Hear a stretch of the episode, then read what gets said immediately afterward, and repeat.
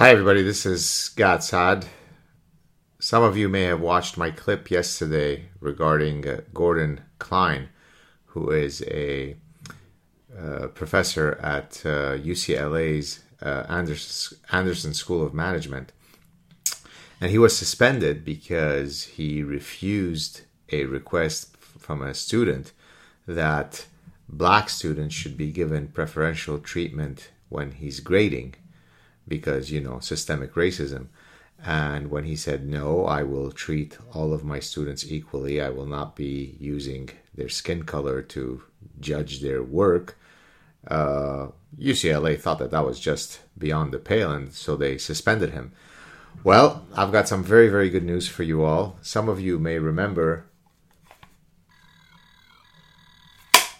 the Aslan Uyghur Decoder 5000 that's had many upgrades, many modules. Well, the latest version that's come out, just it just came out, it just hit the streets today, has a professors, if they can prove that they are professors, they can buy the Aslan Uyghur Decoder 5000 that comes with a module, an app, an additional app that you can use when grading based on the identities of the students. So this really is a is a wonderful tool because it it improves your productivity. You don't have to you know read the works of the students to judge the merit of the work.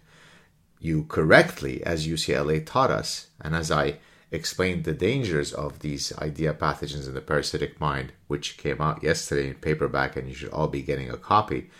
Uh, we don't want to be using uh, merit to evaluate people. It's much, much more progressive to use traits their gender identity, their gender, their sexual orientation, their skin color.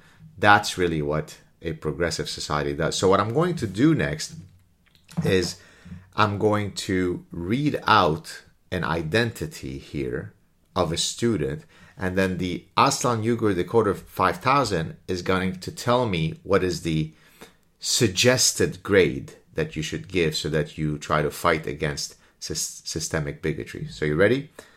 So, a black, oh, let's see, it's going haywire. It's so excited a black pansexual student does not submit their grade. Oh, their their their paper. A plus.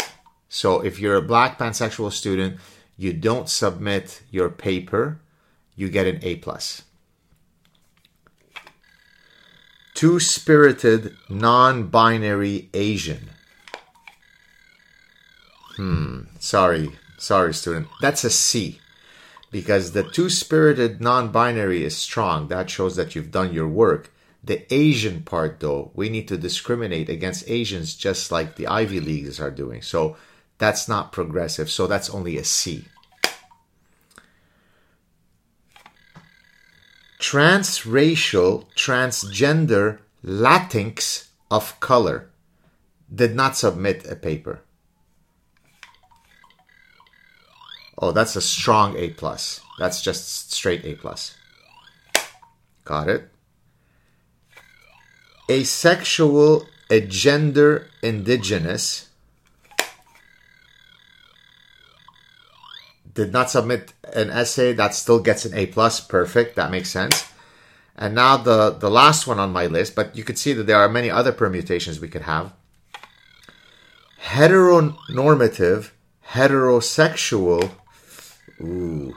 White male submits a doctoral dissertation length paper, very well articulated positions for a three page essay, but he submits a doctoral dissertation quality paper.